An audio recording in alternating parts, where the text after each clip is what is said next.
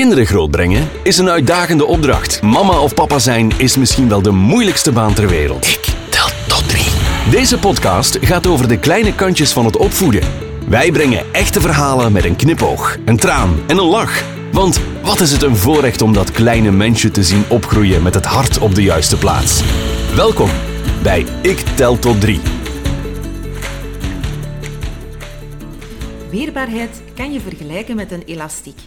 Als je die uittrekt, neemt de elastiek nadien terug zijn originele vorm aan. Ook kinderen kunnen leren om weerbaar in het leven te staan. Welkom bij deze aflevering van Ik tel tot drie. Heel fijn dat je luistert. Mijn naam is Lotte van Hoof en vandaag praat ik met Maya van Landegem. Ze is kinderpsycholoog en muziektherapeut en heeft ervaring in het trainen van kinderen hoe ze stevig kunnen staan, gezond kunnen ademhalen en weten wat ze willen. Hey Maya, goedemorgen. Goedemorgen. Maya, zeg eens, hoe kijk jij eigenlijk naar weerbaarheid? Wanneer is een kind weerbaar en wat is nu eigenlijk het verschil met begrippen als zelfvertrouwen en assertiviteit?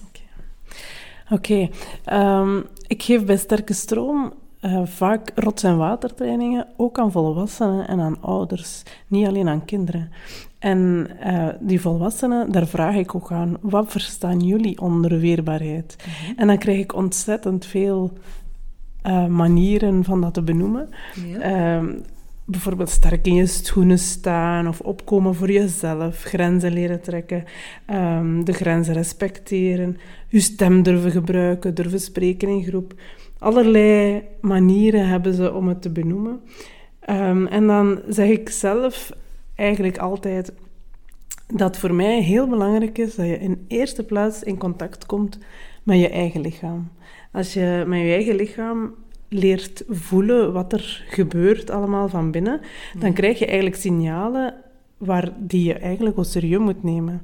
Uh, van daaruit kunnen ze dan gevoelens leren kennen en kunnen ze in contact komen met wat er van binnen in hen leeft. Ja. En dat is eigenlijk van daaruit veel gemakkelijker om op een natuurlijke manier voor jezelf te leren opkomen. En hoe pak je dat aan met kinderen? Om, om, want voor kinderen lijkt dat toch iets, iets groots, hè, om, om in contact met zichzelf en eigen lichaam te staan? Ja, dat klinkt allemaal heel groot, maar eigenlijk start je vanuit fysieke oefeningen. Wij starten altijd vanuit het doen en pas later gaan we naar ervaren. En we gaan eigenlijk vanuit dat doen um, fysieke oefeningen van rots en water toepassen leren ademhalen, leren stevig staan, is een duwtje geven aan elkaar, mhm. is um, ja, Chinese boksen is bijvoorbeeld een oefening waarbij ze elkaar uit evenwicht mogen proberen brengen en telkens moeten ze gaan voelen van hey, hoe sta ik hier nu stevig? Mm Dus ja, dat is, dat is eigenlijk uh, altijd via dat fysieke vertrekken en pas later gaan ze in contact komen met wat gebeurt er nu eigenlijk van binnen? Wat heb ik gevoeld? Wat heb ik uh, ervaren tijdens die oefening? Ah, mijn benen werden zwaar bijvoorbeeld. Of ah, uh, ik uh, voelde mij, mij helemaal trillen van binnen. Of ze voelen van alles. En door dat te kunnen benoemen, kunnen zij ook zich bewust gaan worden van als dat terugkomt. Dat doet dat met mijn lichaam. Ja. Zo. Nu, assertiviteit en zelfvertrouwen, dat zijn eigenlijk twee begrippen die we terugvinden in het Rots- en Waterhuis. Uh Het Rots- en Waterhuis is de basis van alles in de Rots- en Watertrainingen die we geven met sterke stroom.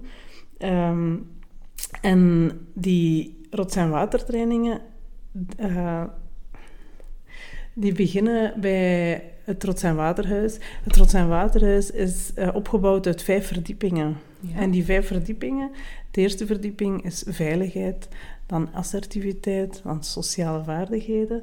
En de bovenste verdiepingen zijn eigenlijk de verdiepingen die gaan over later weten wat dat je wilt. Uw missie in het leven, durven uh, beslissen wat dat je wil betekenen in het leven of betekenen voor de gemeenschap. Dat is eigenlijk de bovenste verdiepingen. Assertiviteit vind je mhm. terug op de tweede verdieping van dat huis. En pas als iemand zich veilig voelt, de eerste verdieping van het huis, kan die ook assertief leren worden. En kan die sociale vaardigheden, de derde verdieping, mhm. leren ontwikkelen. Dus assertiviteit is eigenlijk een deel van de weerbaarheid. Want assertiviteit is ook meer vanuit onszelf gesproken. Ehm, het gaat vooral over de persoon zelf, die kan opkomen voor zichzelf of die zijn grenzen kan leren trekken. Maar weerbaarheid is ruimer in die zin dat je ehm, meer gaat kijken naar ook bijvoorbeeld de grenzen van een ander leren respecteren. Mhm. Of eh, de ander zien eh, wat, dat die, wat dat er gebeurt bij de ander. Je leren invoelen of uh, meeleven met de ander. Ja. ja. Dus dat is het verschil toch wel met, assertief, met assertiviteit en weerbaarheid.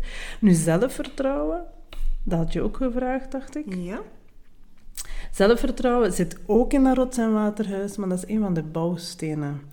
Eigenlijk werken we daar voortdurend aan. Die staan onderaan het rots- en waterhuis. Zelfvertrouwen, zelfbeheersing en zelfreflectie. Ja. Die drie bouwstenen zijn eigenlijk uh, waar we voortdurend op werken. Elke oefening gaat over één van die drie of over meerdere van die drie. Um, en we gaan vanuit leren onszelf te beheersen en leren weten wat dat er omgaat in onszelf, zelfreflectie, gaan we meer zelfvertrouwen ontwikkelen. En pas dan kan je je veilig gaan voelen. en pas dan kan je weer assertief worden en sociaal waardig worden. Ja, op die manier. Interessant om te horen. Waarom moet een kind nu eigenlijk leren om weerbaar te zijn? Is dat wel nodig? Wel, um, de wereld waarin dat wij op dit moment leven, ja, die is vol uitdagingen. Hè. Um, ja, in de school, in de sportbeweging of de jeugdbeweging of uh, thuis ook. Er zijn zoveel voortdurend veranderende situaties. Uh, we leven ook samen met heel veel verschillende culturen. Er zijn ook heel veel nieuw samengestelde gezinnen of um, ouders die scheiden. Het is echt niet allemaal zo gemakkelijk voor kinderen. Mm -hmm. En uh, ja, wij verwachten wel van onze kinderen dat ze allemaal opgroeien tot een mooi, evenwichtig persoontje. Maar hoe dat, dat dan moet gebeuren, dat is niet zo simpel. En uh, er komen ook heel veel meer misverstanden voor in onze samenleving, of meer uh, onbegrip voor in onze samenleving. Het zijn allemaal dingen waarmee dat ze eigenlijk moeten leren omgaan. Um, veel kinderen nu hebben het ook moeilijker met het sociaal zijn. Sociale vaardigheden, dus echt overal in de scholen merk je, die sociale vaardigheden, die lopen achterop. Dat, dat loopt moeilijk. En waar ligt dat, denk je? Ja, onder andere aan al die dingen waarover dat ik sprak. Um, kinderen hebben, ja, ook ouders hebben minder tijd voor de kinderen. Ze zijn vaker gaan werken. Mm -hmm. um, ja, het is, het is allemaal wel moeilijker geworden dan vroeger. Het Ja. loopt allemaal veel hectischer ook. Ook heel veel kinderen zitten vaak op games of zitten vaak op eh, internet of eh, computers. Wat allemaal het sociaal contact vermindert. Zij Mhm. leren minder met die sociale Ja. ehm, contacten bezig te zijn. Dus ja, het is, hoe kun je nu respectvol omgaan met jezelf of met anderen als je nog niet eens weet wat er in je omgaat? Als Ja. jij leert weten wat dat er... Als je jezelf leert kennen en als je weet wat dat er in jezelf omgaat, dan pas ga je ja, anderen begrijpen en, en Mhm. eh, dan kan je ja, sociaal vaardig worden. Ja. Een weerbaar kind is, is ook een gelukkiger kind. Mhm. Ehm, ja. Oké. Weerbaarheid wordt soms nog eens verward met eh, ja, hard zijn. Hè? Sommige mensen zeggen wel eens, we moeten kinderen hard maken om hen zo te wapenen tegen het leven en de hindernissen die ze nog zullen tegenkomen. Ben jij daar eigenlijk mee akkoord? Nee. Vertel. Ehm, hard maken. Ik zou zeggen, maak kinderen weerbaar tegen alles wat ze tegenkomen en de hindernissen die er zijn in het leven.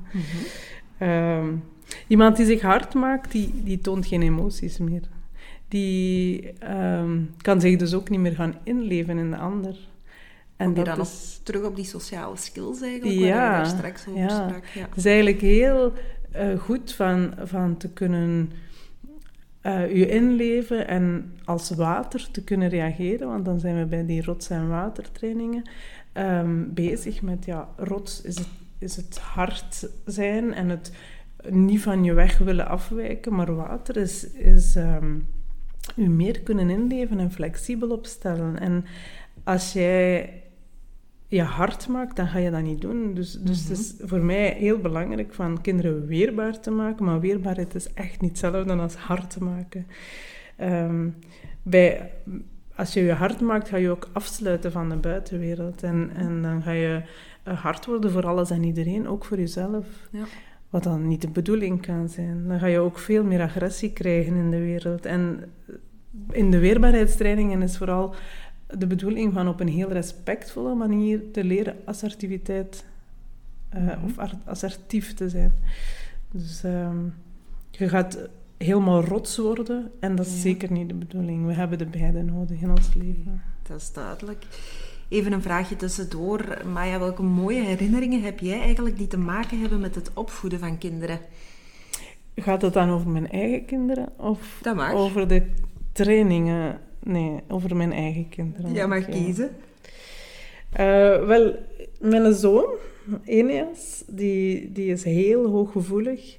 Die heeft ontzettend veel energie en die moet dat kwijt. En wij hadden toch wel jaren aan een stuk heel moeilijk met, met zijn gedrag en zijn uh, hevigheid. En ja, daar, daar vorm aan geven zonder dat dat destructief was, was niet altijd gemakkelijk. Mhm.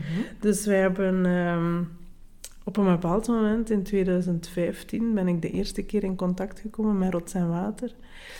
En kon ik zo, als ik thuis kwam, de eerste oefeningsjes eens doen, zoals Chinees boksen, uh, is touwtrekken, allerlei oefeningen waar dat hij zich echt mee kon uitleven. En eindelijk hadden wij zo een taal gevonden van Ehm, het mag eruit, ik mag stoeien. Mhm. En ik, ik kan het kwijt ondertussen. En ik hoef niemand pijn te doen of ik hoef niemand uh, ja, mhm.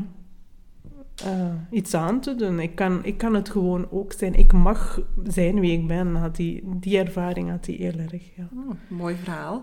kan je de luisteraar thuis ook een oefening uh, ja, aanbevelen? Of, of kunnen de mensen thuis ook een oefening thuis doen met uh, de kinderen? Je haalde net een paar voorbeelden aan, maar heb je er misschien nog een aantal?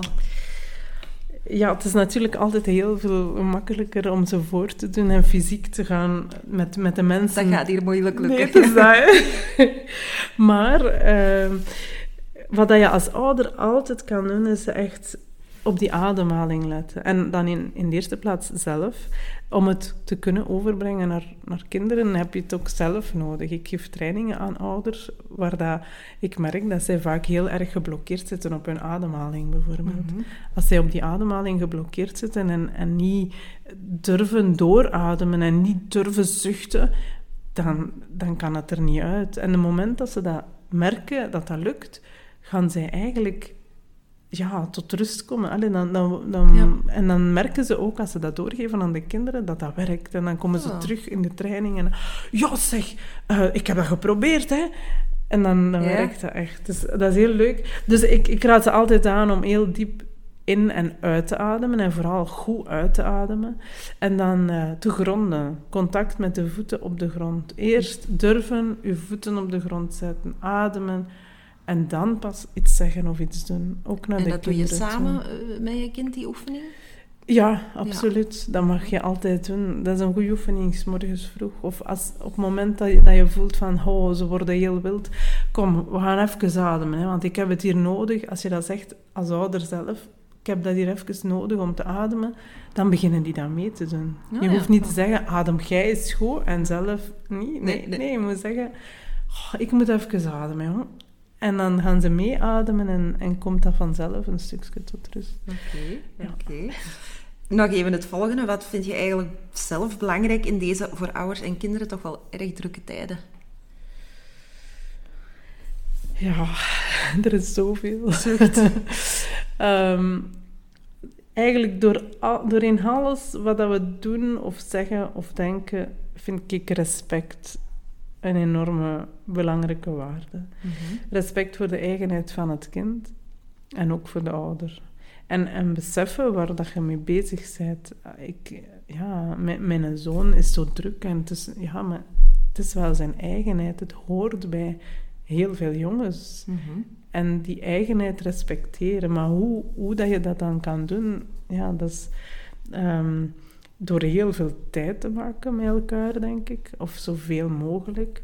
Vaak dingen samen doen. eh, en dan bedoel ik niet achter een scherm gaan zitten, Mhm. maar wel gaan wandelen of gaan, gaan stoeien of ehm, heel veel bewegingen. Hè. Allee, bewegen. Ja. Bijvoorbeeld jongens, die zijn nogal bedeeld. Alleen de meeste jongens, er zijn ook zelfs meisjes, maar de meeste jongens zijn bedeeld met nogal veel testosteron. Ja. Dat is het, het bewegingshormoon. Dat is een hormoon dat aanzet tot bewegen. Zij hebben die nood aan bewegen. Vraag niet om die constant stil te zetten. Nee, Mhm. maar geef ze de tijd of de mogelijkheid om, om dat eruit te laten. Zo. Ja, en liefst in contact met de ouder. Hè? Dat, dat je Ja. ook je kind leert kennen. Mhm. Ja. Die interactie die toch Die wel interactie, die belangrijk is. verbinding is, heel Ja. belangrijk. Je hebt daar net al een, een tipje van de sluier eh, gelicht, Maya. Maar kan je misschien nog eens herhalen waarvoor dat eigenlijk eh, het, het rotsconcept staat in de rots- en watertraining? Om dat nog eens even Mhm. duidelijk te Ja, ja. maken. Rots is... Ik weet wie dat ik ben. Ik weet wat ik wil. En ik weet waar dat ik naartoe wil. ik, ik ga mijn weg. En niemand zal die beïnvloeden. Durven gaan voor wat dat je wil. Ehm, niemand kan u uit evenwicht brengen. Ook als we de fysieke oefening doen, gaan we staan, stevig op ons voeten, mogen we elkaar een duwtje geven en geef je weerstand. Ik ben ik en ik ga mij niet uit evenwicht laten brengen. Maar het nadeel van te veel rots is dat je je gaat afsluiten. Of dat je vaak in conflict gaat komen. Of vaak in ruzie gaat gaan. Dus we hebben allemaal rots nodig.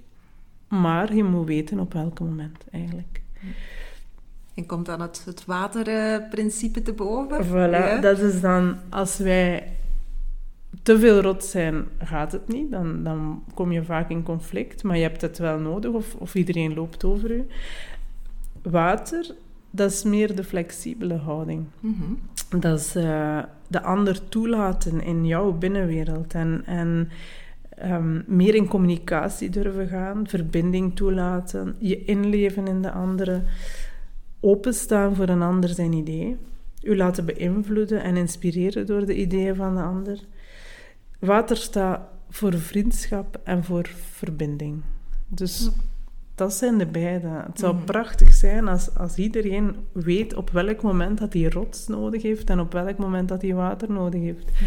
En alleen dan ja, kun je sociaal vaardig zijn op, op de ideale manier natuurlijk. Het blijft voor iedereen een, een, een werken daaraan. Hè. Het is niet dat je dat eh, ooit helemaal bezit, denk ik. Maar Mhm.